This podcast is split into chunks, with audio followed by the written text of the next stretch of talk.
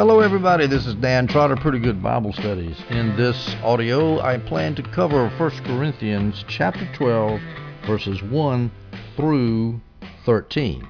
This will be an introduction to the charismatic gifts. Paul is dealing with another church problem. In our previous chapter, chapter 11, Paul dealt with the problem of contentious brothers who were coming in requiring head coverings, and Paul had to deal with the head covering issues saying that look, women have got their hair to cover the head, so let's don't cause an uproar over this by requiring cloth head coverings. At least that's my interpretation of it. And then at the end of chapter 11, Paul talks about abuses in the Lord's Supper, and now he's going to be talking about abuses of spiritual gifts. So he's talking about church matters, how to meet together as brothers and sisters. So we start now with verses with verse 1 in chapter 12, 1 Corinthians. Now, concerning what comes from the Spirit, brothers, I do not want you to be unaware. The now there just means now that I've finished with the last issue, now I'm going to the next issue. Now that I've finished with the problems of the Lord's Supper, now I'm going to talk to you about spiritual gifts. Now, this translation, in my opinion, is pretty funky. Holman Christian Study Bible. Now, considering concerning what comes from the Spirit, the NIV has spiritual gifts. That's what everybody calls it. So why do they have to translate it that way? I don't know. Well, maybe this is why, because gifts is not actually in the original Greek, as Jamieson Fausset, and Brown point out. However, as John Gill points out, the word gifts is rightly supplied by the translators. I suppose that's because of the context. I mean, after all, the whole rest of the chapter is about spiritual gifts. So that's what Paul's talking about here. I don't like this translation, even though it's a little bit more literal. Some people said that since gifts is not in there in the original Greek, that Paul could be talking about doctrines. Now, concerning doctrines that come from the Spirit, brothers, well, he's not talking about doctrines. He's talking about spiritual gifts in chapter 12. John Gill suggests this. Now, concerning eating and drinking, meat, eating meat and drinking wine, because he's been talking about that since chapter 8, but, but chapter 12 is about spiritual gifts. Adam Clarke says it's now concerning spiritual men, brothers. I don't want you to be unaware. In other words, let me tell you how you can be spiritual. Well, that's nice, but that's not what he was talking about. In my humble opinion, he's talking about gifts of the Spirit. Now, when Paul says now concerning what comes from the Spirit, he's going point by point from issues that have been brought up in the lost letter that was previously written to him by the Corinthians, lost to us, not lost to Paul. For example, in 1 Corinthians 7 1, he says, Now, in response to the matters you wrote about, it is good for a man not to have a wife. 1 Corinthians 8 1, about gut food offered to idols. This is what I say about that. We all have knowledge, but knowledge puffs up. 1 Corinthians 16 1, now about the collection for the saints the poor, the four province Jerusalem collection for the poor. And so he gives instruction about that. So he's going point by point through 1 Corinthians, answering that lost letter, as well as oral reports from Chloe's household. Now it's interesting. Paul tells them, I don't want you to be unaware. I don't want you to be ignorant. Ignorant about what? About their boast of knowledge. Remember, they were so enamored of Greek philosophy and rhetoric, so they knew a lot of stuff and they also so that was natural knowledge. They also had a lot of spiritual knowledge. They had spiritual gifts, prophecies from God, from the Holy Spirit.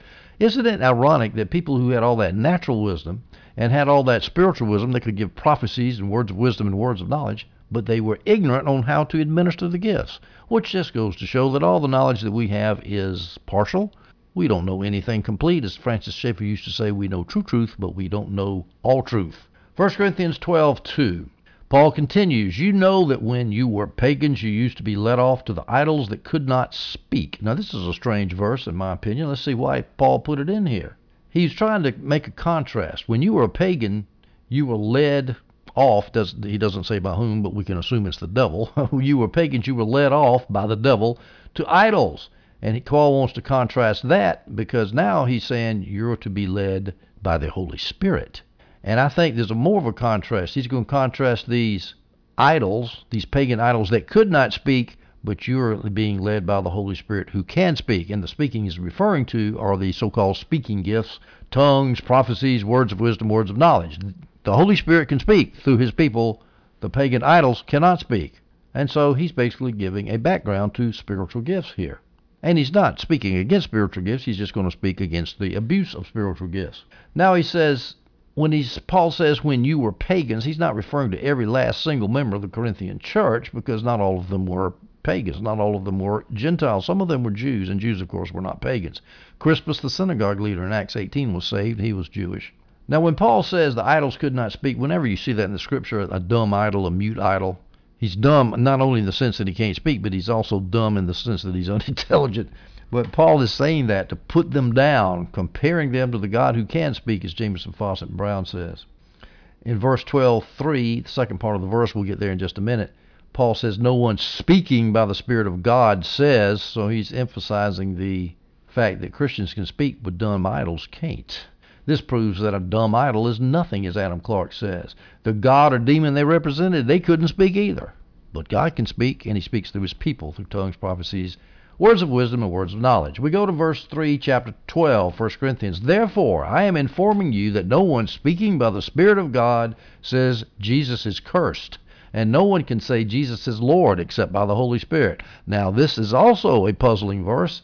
I'm going to give you some options that commentators have given. Now, remember, these commentators don't have practical experience of the spiritual gifts.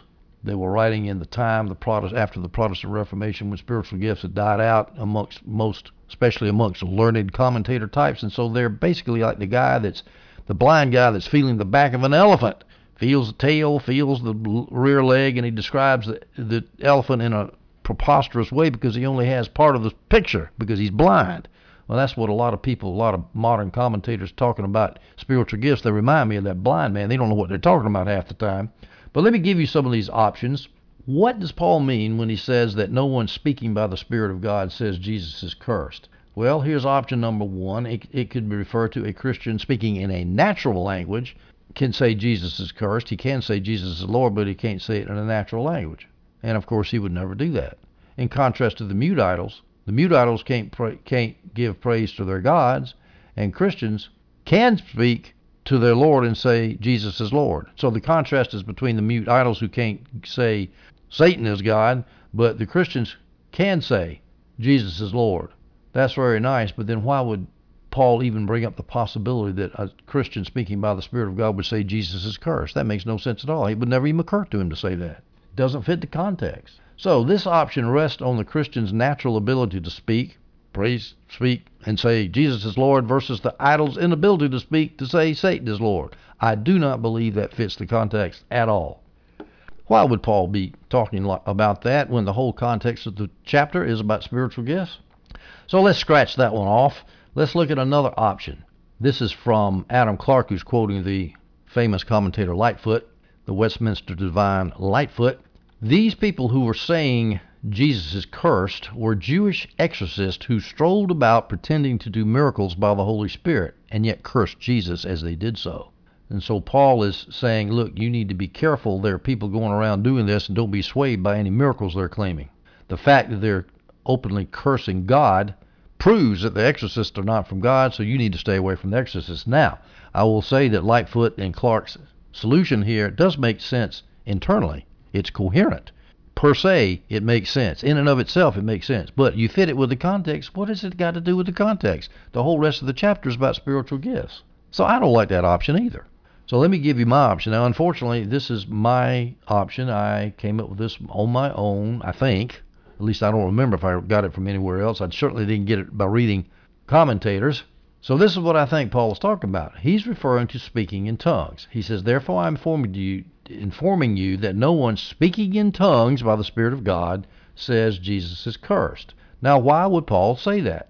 Because it could very well be that a person speaking in tongues, since he doesn't know what he's saying, he can't interpret it through his natural mind, he might think, ooh, what if I'm cursing God while I'm speaking in tongues? And Jesus is trying to assure the guy, hey, no, you're speaking in tongues, you're praying in the Spirit, you're not saying Jesus is cursed. What you're saying is Jesus is Lord because you're praying by the Holy Spirit, and therefore that's what you're doing. You're saying Jesus is Lord, not Jesus is cursed. Okay, well, that makes sense, I think, in my opinion. But now another question arises well, how would the speaker know he was not speaking in a demonic tongue? Well, there's a simple answer to that.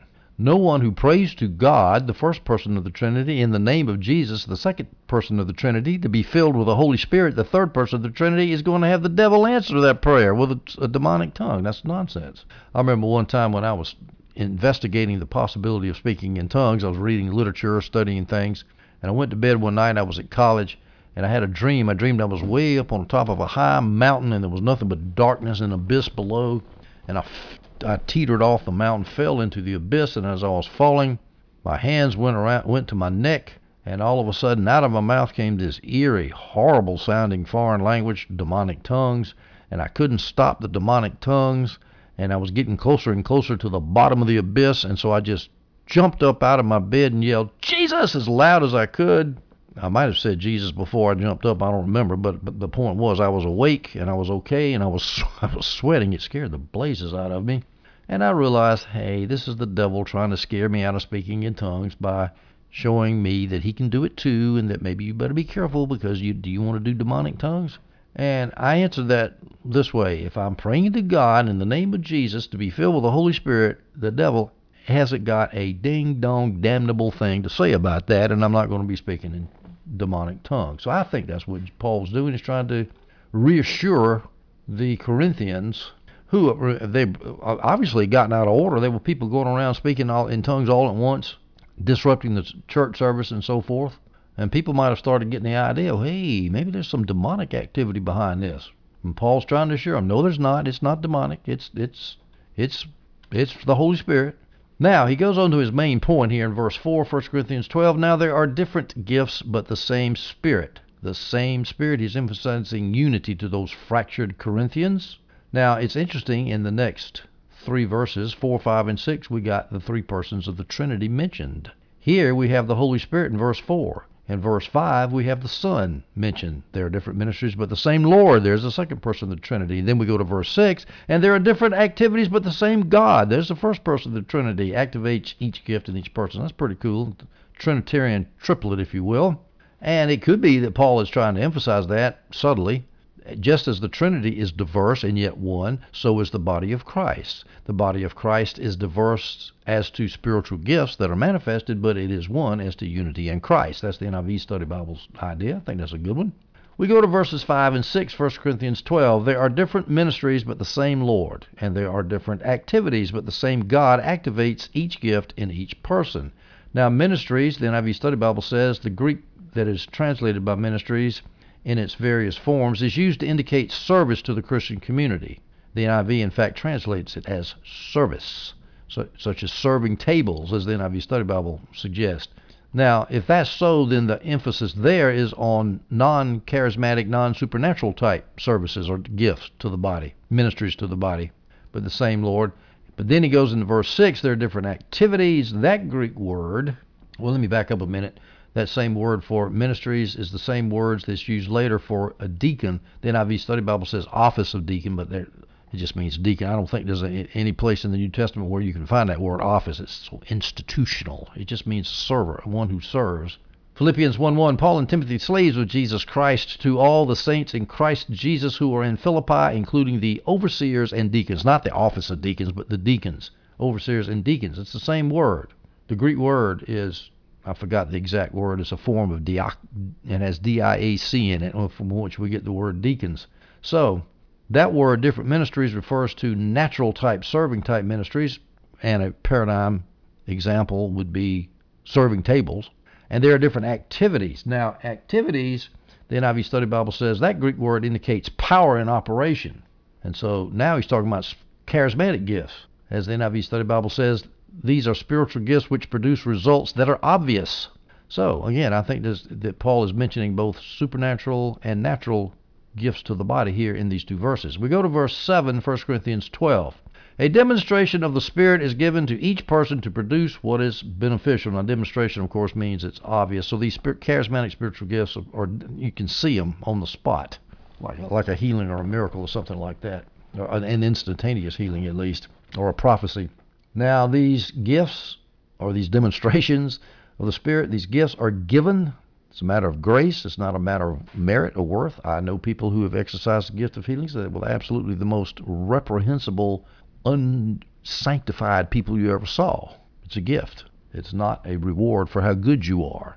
1 Peter 4 10 through 11, Peter says the same thing. Based on the gift each one has received. Use it to serve others. It's not for yourself. The gift is not to serve yourself, it's to serve others.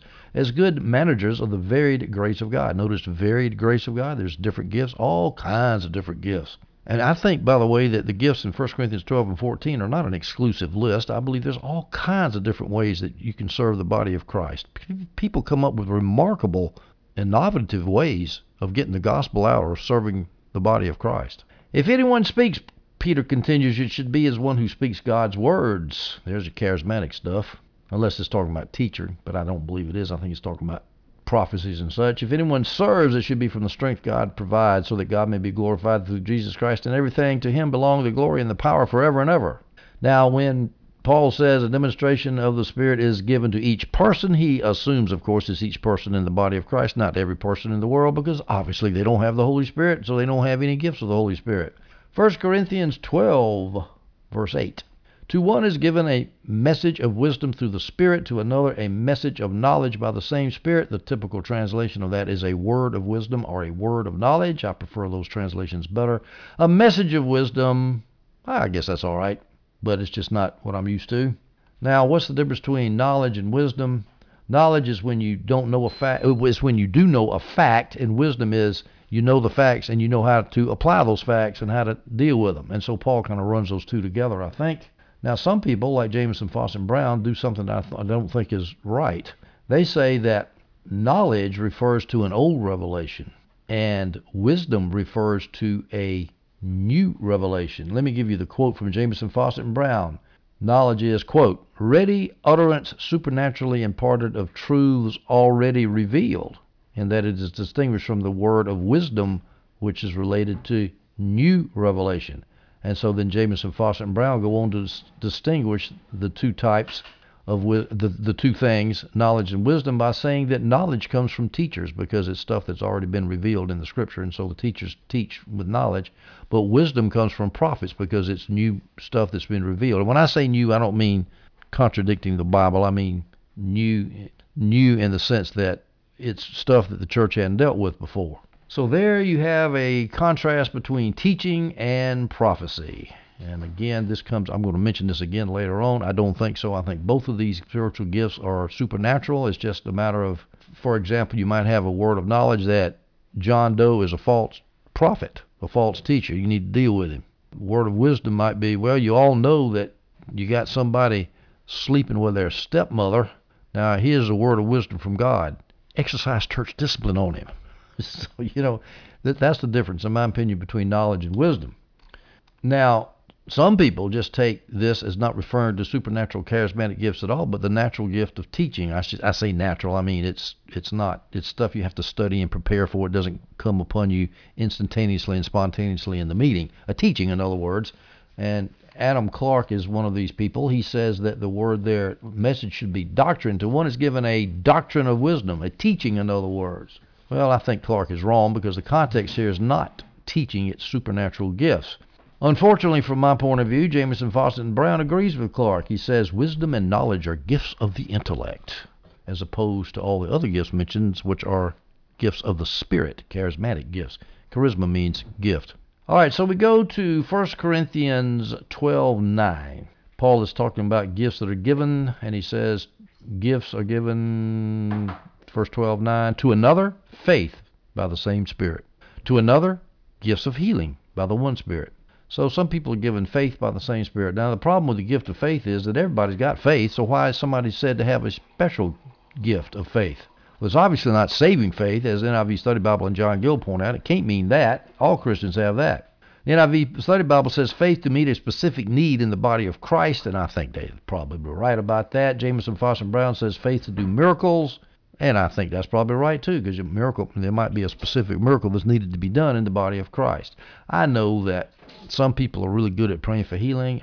I like to pray for people's business situ- their work situations, vocational situations. I guess because I used to be a business professor. I don't know why, but I'll, I'll get on that in a minute. I always pray for that. I like hearing about people's business problems and praying for that. So maybe I got more faith to pray for that than I do for somebody that's sick or somebody that's got a relationship problem or whatever. But at any rate, faith by the same Spirit, so it shows that our faith to believe something, whatever it is, is a gift by the Holy Spirit. So if you have, you know, how about those passages where somebody says, Jesus, help my unbelief. I believe, but help my unbelief. You need a special gift of the Holy Spirit to help you believe more. There's nothing wrong with praying for more belief. You don't just work it up in yourself by citing faith formulas and going to Kenneth Copeland meetings and listening to Kenneth Copeland tapes. That's not how you do it. What you do is you ask the Holy Spirit to give you more faith because you need it. Gifts of healing by the one Spirit. Again, that one Spirit, the same Spirit and one Spirit. Paul is emphasizing unity to the fractured Corinthians. And the gift of healing is by the it's gifts of healings, plural in the Greek. And the NIV Study the Bible says that maybe that plural may indicate different kinds of illnesses. I wouldn't doubt that, actually. For example, in Matthew 10:1 we read this, summoning his 12 disciples, he, Jesus, gave them authority over unclean spirits to drive them out and to heal every disease and sickness. And the KJV says all manner of disease and sickness. In other words, every kind of disease. There's all kind of different diseases. Maybe there needs to be, maybe you need to have a special manifestation of the spirit to heal a certain kind of sickness, especially when they get to be real serious type sicknesses. Not everybody can pray to see cancer delivered. I, I think there's another thing too because there are diversities uh, of gifts, some people are real good at praying for healing, especially serious healings. That's why if I, you know, me or my family members ever get really, really sick with something, I go look. I'll go find somebody that's really good that has a gift of healing because it's a special gift. We can all pray for healing. The elders of a church have said in James to pray for healing. We everybody prays for healing all the time, but somebody's got a special gift of it. That's who you want. Somebody who's just good at it because of the Spirit. He's been gifted, in other words. Faith through miracles, Jamieson Fausset Brown says that that's what the faith refers to. He quotes 1 Corinthians 13:2, if I have the gift of prophecy and understand all mysteries and all knowledge, and if I have all faith so that I can move mountains, that's extra extra faith there. That's not just believing in salvation. That's faith to move a mountain. Of course, that's Hebrew hyperbole. God doesn't mean you go around believing that a mountain be moved. That's absurd. But it just means faith to do something that's impossible, but you still believe it anyway. Mark 11:23 I assure you if anyone says to this mountain be lifted up and thrown into the sea and does not doubt in his heart but believes that what he says will happen it will be done for him faith is doubt is the opposite opposite of faith. No doubt means lots of faith. That of course is the faith message favorite verse. It's been abused and misused but that doesn't mean we should not quote it because it's my verse too. James 5:15 the prayer of faith will save the sick person and the Lord will restore him to health. If he has committed sins he will be forgiven that's why if you get sick, get the elders to pray. It's what the Bible says. We go to 1 Corinthians 12:10. To another, Paul says, is given the performing of miracles, to another prophecy, to another distinguishing between spirits, to another different kinds of languages, that's tongues, to another interpretation of languages, interpretation of tongues. Now, the performing of miracles, the NIV Study Bible says literally that means deeds of power. Miracles are often, that word power is often associated with miracles in the Greek to another the performing of miracles, to another prophecy. Now, there's two different kinds of prophecy. Actually, if you want to really be technical about it, there's three ways that prophecy is used. First is the old-fashioned prediction use that we all think of first. Let me give you the example of Agabus. Agabus shows up twice in Acts, once before the three missionary journeys of Paul and once afterwards. Before, in Acts 11, verse 27 through 28, we read this In those days, some prophets came down from Jerusalem to Antioch then one of them, named Agabus, stood up and predicted by the Spirit that there would be a severe famine throughout the Roman world. This took place during the time of Claudius. There, Agabus straight out predicts something that's going to happen. Famine's coming. Prediction. Use of prophecy. Acts 21, 10 through 11. While we were staying there many days, I believe that was Caesarea, if I remember correctly, a prophet named Agabus came down from Judea, came from Jerusalem actually, and came. He came to us, took Paul's belt, tied his own feet, and and feet and hands and said, This is what the Holy Spirit says. In this way, the Jews in Jerusalem will bind the man who owns this belt and deliver him into Gentile hands, which, of course, is exactly what happened. So Agabus was a predicting prophet. Second use of prophecy, a revelation of God's will in a given situation, as the NIV Study Bible points out in Acts 13 1 through 2. In the church that was at Antioch, there were prophets and teachers and some are listed. Barnabas, Simeon, who was called Niger, Lucius the Cyrenian, Manaen, a close friend of Herod the Tetrarch, and Saul. So those five guys were ministering to the Lord and fasting. The Holy Spirit said, Set apart for me Barnabas and Saul for the work. Well, how did the Holy Spirit say it? Probably through the prophets. Whichever one of those five people were prophets, whichever ones of those five people were prophets, the Holy Spirit said through those prophets, Let's start out on the first missionary journey, guys. That's a point that's often overlooked because people don't know what prophecy is. Non charismatics just completely ignore it. But when Paul set out on his first missionary journey to evangelize and set up churches, he was set out at the instigation of the of a prophet or of prophets. Third use of prophecy, edification, exhortation, and comfort, which has nothing to do with prediction, has nothing to do with revelation of God's will. It's just to comfort people, 1 Corinthians 14:3 But the person who prophesies speaks to people for edification, encouragement, and consolation. This would usually be a prophecy that would appeal to something in the in the person's life history that the prophet doesn't know about and says, "Okay, this is what it is." I remember one time when I was in college, a, a man who's going on to be with the Lord prophesied over me, and he says, "You're like somebody carrying a vessel of water and you're sloshing the water all over the place." He said, You need to get the water in the vessel so you can pour it into people's mouths so you can get your teaching together. That's basically what he's saying. And that really was the truth because my mind tends to be interested in every doggone thing in the world. And I was all over the place, running here and there, trying to learn this, learn that. And he was saying, Get, your, get yourself focused, my friend. That prophecy did me a lot of good. Lots of good. It changed the way I proceeded in my life. So that's edification, exhortation, and comfort. Now, this prophecy is obviously not the same thing as the gift of teaching. I've got this line in my notes italicized. I've got notes all the way from Genesis 1 1 to the last verse in Revelation 22. Took me over 10 years to do them, and not once have I italicized a whole lot of my notes except right here. This is absolutely, prophecy is absolutely not the same thing as the gift of teaching. Now, why am I so emphatic about this? Is because everybody says this. All these old commentators. I even talked to a PhD in theology at a conference one time, and he kept saying, prophecy's teaching, prophecy's teaching. I said, I'm not going to mention his name. Let's say his name was Sam. I said, Sam, come on now. I mean, if prophecy is teaching, why would Paul say in 1 Corinthians 12, 28, and God has appointed in the church first apostles, second prophets, and third teachers? Paul obviously distinguishes the two gifts. This is a slam dunk, and I, I didn't say it, but I'm thinking, you know, a PhD in theology ought to know this. Did he give me an answer? Well, of course he didn't give me an answer because there's no answer. That's the problem. When things are not challenged, they go along for centuries and nobody challenges them. Then pretty soon everybody cites it like it's the truth, and it obviously contradicts the scripture. So teaching is not the same thing as prophecy. Now they both, you know, you could say they both edify and encourage and comfort. That's true, but teaching means you have to sit down. You got to figure out what the pronouns refer to, what the context is. Why did Paul say this? What's the cultural background? Now, all the stuff that teachers have to do. Prophets don't do that. They come to the meeting, they're not thinking about what they're going to say, and all of a sudden God reveals to them, "Oh, there's something I need to say here." It's more spontaneous, more direct, if you will. Another gift that Paul mentions in verse 10 is the gift of distinguishing between spirits. The discernment of spirits, I think other translations have. Now, there's some options as to what this means. It could be, as the NIV Study Bible and Jamieson, Fausset, and Brown say, it's the gift of distinguishing between true and false prophecies.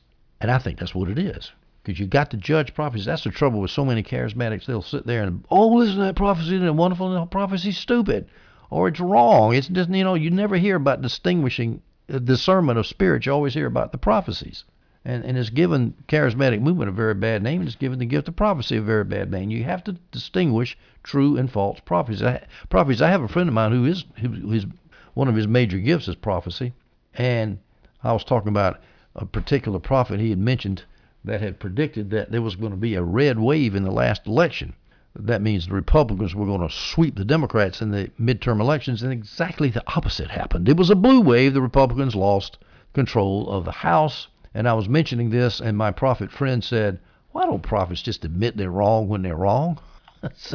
yeah, here, here.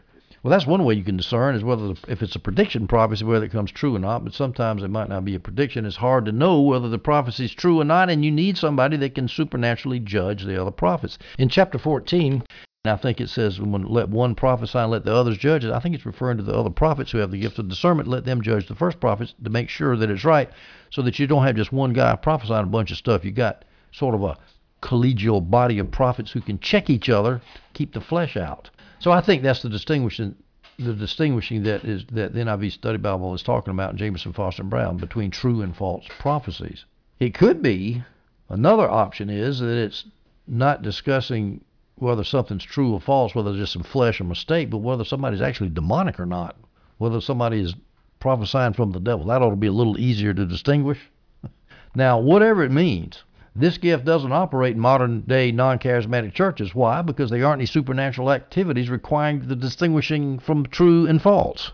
Distinguishing true from false doesn't exist because there's no charismatic gifts. Woo, isn't that easy? Just chop it out and just get rid of it. That's why Paul said despise not prophesying because there's all kind of problems with it. So let's just heck with it, do away with it. And I'm sure that Paul was when he said that, and I forgot the verse, But the reason he said despise not prophesying is because people were getting so fed up with false prophecies, they were saying, I'm tired of this, tired of the chaos. Let's just get rid of it. And Paul says, No, don't get rid of it. We go to 1 Corinthians 12 11. But one and the same Spirit is active in all these, in all these manifestations of the Spirit, and all these charismatic gifts. But one and the same Spirit is active in all these, all these different types of gifts, got one and the same Spirit. And once again, Paul is emphasizing unity to the fractured Corinthians. And that same Spirit is distributing to each person as he wills, as he the Spirit wills. Now, this verse is one of the most abused verses in the history of biblical interpretation. It's by non charismatics who are telling me that everybody can't speak in tongues if they want to. They take the verse, these non charismatics, all in good intentions. I don't mean that they're being evil about it. They're just wrong. They say that the Holy Spirit didn't give me the gift of tongues. He gave you the gift of tongues, but didn't distribute me the gift of tongues. Therefore, I don't. I, I, I'm not going to be able to speak in tongues. And of course, what that's used as a crutch, so that you don't. You can just quit searching, quit seeking, and quit trying to learn about it. I mean, you know, I had to. I had to. I already told you the story. I had to fight through a, a, a demonic dream. The devil trying to convince me that tongues was demonic. I had to fight through that in order to enjoy the gift of the Spirit. And as we see in 1 Corinthians 14, when we get there, speaking in tongues is a very useful tool. Well, this verse is used to talk people out of it. And I'm going to show you that that is wrong, hermeneutically wrong to say that. That, and this is how the wrong interpretation goes. God distributes some gifts to charismatics, but he does the gift of tongues to charismatics, but he doesn't distribute the gift of tongues to non-charismatics. And I thought, well, yeah, I guess he loves charismatics more than he does non-charismatics. Is that right? You really want to believe that? I mean, the result is is all charismatics who believe that speaking in tongues is for everybody who wants it, they all end up speaking in tongues. I say all, I mean generally all, 99%. But then non-charismatics who don't believe in speaking in tongues, and they say, well, God distributed the gifts to charismatics, but not to me. They all don't end up speaking in tongues. Yeah, you know that ought to make you stop and think. Well, why is that? Maybe the mindset of the person investigating this issue might determine what the result is? All right, so let's interpret the verse properly. Well, first, first of all, let's take what I think is an erroneous interpretation of it. We assume that each gift is given to every person permanently and he can't have another gift. So, in a particular meeting, person who has the gift of miracles, he does miracles, nothing else. He doesn't speak in tongues. Person that speaks in tongues doesn't prophesy. Person who distinguishes uh, uh, distinguish has discernment of spirits. He doesn't discern. He only discerns spirits. He doesn't pray for healing and so forth. I do not believe that is what Paul means. He means in a particular meeting, a person will manifest a particular gift as is needed, and it might change from person to person and from week to week. Now, how can I prove that? Well, Paul tells the Corinthians to earnestly desire the gift of prophecy. In 1 Corinthians 14:1, he says, "Pursue love and desire spiritual gifts, and above all that you may prophesy." Well, he wants all of them to prophesy. I thought I thought that some people had one gift of the Spirit and some people had another gift of the Spirit. But he says, I want you all to prophesy. That seems contradictory to me. And what I think he means is prophesy at the proper time. The Spirit will distribute a gift of prophecy to somebody in a particular meeting. You prophesy then. If he doesn't distribute the gift of prophecy to you in a particular meeting, well, then don't prophesy. I'll give you another example. Paul told the Corinthians, Corinthians that he wished that they would all speak in tongues. 1 Corinthians 14:5. I wish quote unquote, all of you. I wish, quote, all of you, unquote. I wish all of you spoke in other languages, but even more that you prophesy. Speaking other languages means in other tongues. Okay? How do you explain that? Paul says that he just wants the gifts to be, the Holy Spirit just wants some gifts to be distributed to one person and some to another, so some have tongues and some don't. Well, if some have tongues and some don't, how does that jibe with 1 Corinthians 14:5? I wish all of you spoke in other languages. So the answer to this is in each meeting, each person uses different gifts. I might do a gift of healing one meeting and a gift of prophecy the next meeting. We're fluid. That makes a lot of sense to me. One little point before we leave this verse the Holy Spirit is called a He in this verse. The Holy Spirit distributes to each person as He wills, not it, He. And boy, we need to get out of the habit of calling the Holy Spirit it. It's not a force, not like a Star Wars, may the force be with you. No, it's a He. He's personal. That's why you can have a personal relationship with Jesus because the Holy Spirit spiritually is intertwined with your spirit, the, non corporeal part of your being, and so therefore you can communicate with the God who made the universe personally. You will note that I just did what I said I shouldn't do. I said, it's a he. I really should have said, he's a he. 1 Corinthians 12 12, we'll finish this audio up. For as the body is one and has many parts, and all the parts of that body, we, well, I'm sorry, we're not going to finish it up. We've got several more verses to go. Verse 12 For as the body is one and has many parts, and all the parts of that body, though many, are one body, so also is Christ. Now, Paul uses the human analogy here. A human being has one head and he's got a bunch of parts to the rest of his body, but that is still one body, it's unified. So also Christ is the same way. He has one head and his members are the individual Christians. He has one body, but all those individual Christians are one with Christ. So Christ's body is individual Christians. Christ's body is the church, Ephesians 1 22 through 23. And he put everything under his feet and appointed him as head over everything for the church. So Jesus is head over the church. Verse 23, which is his body. So he, he is head over the body. He is head over his church. Perfect analogy. Jesus and the church are one body, just like a human being is one body. Before we leave verse 12, let me give you a sort of an off the wall interpretation that Adam Clarke suggests. I don't know if he actually believes this. He points out that the word Christ means anointed. And so you could read the verse this way so all, for as the body is one and has many parts and all the parts of that body though many are one body so also is the body anointed. In other words so also is the church of jesus christ anointed by the holy spirit. It's interesting. I don't believe it but it is interesting we go to verse 13, 1 Corinthians 12. For we were all baptized by one Spirit into one body, whether Jews or Greeks, whether slaves or free, and we were all made to drink of one Spirit. Once again, Paul is emphasizing the one there, the unity. One Spirit, one body, one Spirit. Again, he mentions, because the Corinthians were divided and sliced up into factions, he's emphasizing the unity. As we go on with this, we'll see that some of the spiritual gifts were stomping on other spiritual gifts, causing divisions in the body. We'll see that when we get to verse chapter 14. Paul's emphasizing the one. Now, baptized could mean in water. Some people say, a minority of people say it's water. I'm going to assume it's the Spirit because that's the majority of you, and I think that's probably right. So we'll take that as we were all baptized by one Spirit in one body. Now, as soon as we say that, we've got a problem because there were some people back in the book of Acts who were not baptized in the Spirit, are we prepared to therefore say that they were not baptized into the body of Christ? For example, the Samaritans in Acts 8, they were believers. It's easy to prove this. They were believers who had not received the Holy Spirit yet, and then the Holy Spirit came upon them, and they were baptized in the Holy Spirit. Were they not baptized into the body of Christ before they received the baptism of the Holy Spirit? How about Paul in Acts 9? He was not filled with the Holy Spirit when he first when he saw the Lord on the road to Damascus and got saved and called him Lord and so forth. Ananias came later and he was filled with the Holy Spirit when he got his sight back. Before the filling of Paul's filling of the Holy Spirit, are we prepared to say that he was not baptized into the body into the body of Christ? I have a little trouble with that. What about the Ephesians 12, I'll call them, in Acts 19? Paul says, Oh, you've heard of the baptism of John, but have you, you, you what do you know? Uh, have you been baptized in the Holy Spirit yet? And they said, No, we've only heard of the baptism of John. So they got baptized in the Holy Spirit, spoke in tongues, prophesied, are we willing to say that in that period of time before they were baptized in the Holy Spirit that they were not baptized into the body of Christ? I have trouble with that.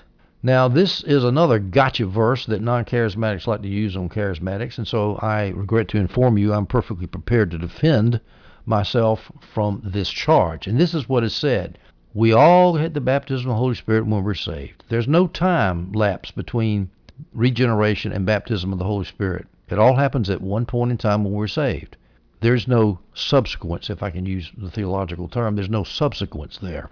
Because if you allow subsequence, that means the people who are not baptized in the Spirit are not baptized into the body of Christ. And are you willing to say that the not the evangelical non-charismatic is not baptized into the body of Christ? You wouldn't say anything that reprehensible, would you? And that's how the argument goes. And at first, it sounds like a powerful argument, but I have two possible answers to it. I'm going to give you, I think, the, the argument, the answer that's not the best answer, but is a good answer. Because after all, charismatics have got the same problem as non-charismatics. Because are we willing as charismatics to say that people who aren't baptized in the Holy Spirit aren't baptized in the body of Christ? We're not willing to say that. We're willing to say that they're saved, they have the Holy Spirit, they're born again, they're regenerated. But are we willing to say they're not baptized in the body of Christ? When this verse says that we were all baptized by one Spirit into one body, that means all of us, non-charismatic evangelicals and evangelicals too. So we got a problem. Charismatics got a problem. Everybody's got a problem. How do we explain this? Well, here's one way you can explain it. Paul assumes that the normative ex- experience is true for all. In other words, back then people were saved, they were regenerated, and then they were baptized in the Spirit, just like in Acts 8 and Acts 9 and Acts 19, Acts 2. And so he was just speaking about the general rule. People are getting baptized by one Spirit. After they were regenerated, they're baptized into the body of Christ when they get baptized in the Spirit. I don't have any problem with that, actually. Paul assumes that the normative experience of regeneration, time gap, subsequence, baptism of the Holy Spirit is true for everybody. He assumes that every Christian will be regenerated and filled because they didn't have a charismatic controversy back then. They just did it. If there's any gap of time between the two, between regeneration and baptism of the Holy Spirit, it was insignificant especially when compared with the experience of the vast majority of Christians who got saved and got baptized in the Spirit right thereafter, just like they got baptized in water shortly thereafter they got saved. He's speaking in generalities, not for rare specific cases. Another example of this, he tells us that nature tells us that long hair is a disgrace for men. You remember that discussion, 1 Corinthians 11. Well, he wasn't saying that in every single case man's hair is longer, excuse me, shorter, that in every single case man's hair is shorter than every woman in existence. He's just saying in general that's true. He doesn't let the exception eat up the rule. All right, so I think that's a good answer to that, but I got an even better answer. Well, again, let me repeat. The first answer is that we were all, he means all in general, were baptized in one spirit, one body, so that when we get baptized in the Holy Spirit, we're baptized into the body of Christ, and that baptism of the Holy Spirit is subsequent to regeneration. But here's an even better answer. Let's take that all there as meaning all without distinction not all without exception. Now, it is amuses me that Calvinist, Reform type people love to make this distinction. For God desires that all be saved. Well, that all is all without distinction. He desires that Jews be saved and the Greeks be saved. And this argument is used all the time to get around the idea of universal atonement and everybody gets saved and all that. You know, against universalism, too, for that matter. So, reformers are very used to that type of distinction that all means all without distinction, not all without exception. But when we come to this verse, you never hear reformers use that argument, but I'm going to use it. Because Paul, the context shows clearly to me that Paul is talking about all without distinction are baptized by one Spirit into one body. Not all without exception. There are some people who hadn't, who hadn't gotten there yet because they hadn't gotten baptized in the Spirit. But what he's talking about, he's not talking about that. He's talking about every group, whether Jews or Greeks, whether slaves or free, all without distinction, are in have been baptized in the body of Christ. And again, that assumes they get when they're baptized in the Holy Spirit, subsequent to regeneration. Well, if you don't believe that, then if you believe that you're baptized when you are saved, then say, okay, fine. Jesus, I'm baptized when I got saved. Thank you for baptizing me in the Holy Spirit. Okay, well, then you're just acknowledging what happened in the past, and we have a difference of a little time gap. But now you acknowledge that you're baptized in the Spirit. Now go out and do tongues and prophecy and miracles and so forth. I mean, there's a whole charismatic movement, the third wave movement, that doesn't even believe in the distinction between Uh, in subsequence in the time gap between regeneration and baptism of the Holy Spirit, and yet they're going out and doing miracles. So you know you don't have to have that subsequence. But at any rate, like I say, whether you're charismatic or non-charismatic, there's a problem here. How do you handle those people in, in Acts 8 and Acts 9 and, and Acts 19? Were they not baptized in the body of Christ when they weren't baptized in the Holy Spirit? You could make the same argument about you could make the argument that the baptized here is the baptism in water for we were all baptized in water, and, and the Holy Spirit used that baptism in water to put us into one body. But the problem there is they got the same problem because people get saved and then they're not baptized in water yet. There's a gap of time between they're in the body of Christ. For example, Cornelius. In Cornelius' house, they all got saved. The Holy Spirit fell on them, and then Peter said, Well, let's get them baptized now. So there was a gap of time between the salvation and the baptism. And we say they weren't baptized in the body of Christ until they got baptized in water. Are we to say that the thief on the cross was never baptized in the body of Christ because he was never baptized in water? You see what I'm saying here? It's a major league problem that most people don't point out, but I think I've handled that pretty good. And so I'm finished with this lesson in 1 Corinthians 12, 1 through 14. We will continue with the body metaphor and the unity in the body of Christ and how spiritual gifts must be exercised in a way that the body is unified as we continue starting with verse 14 in the next audio. I hope you enjoyed this one.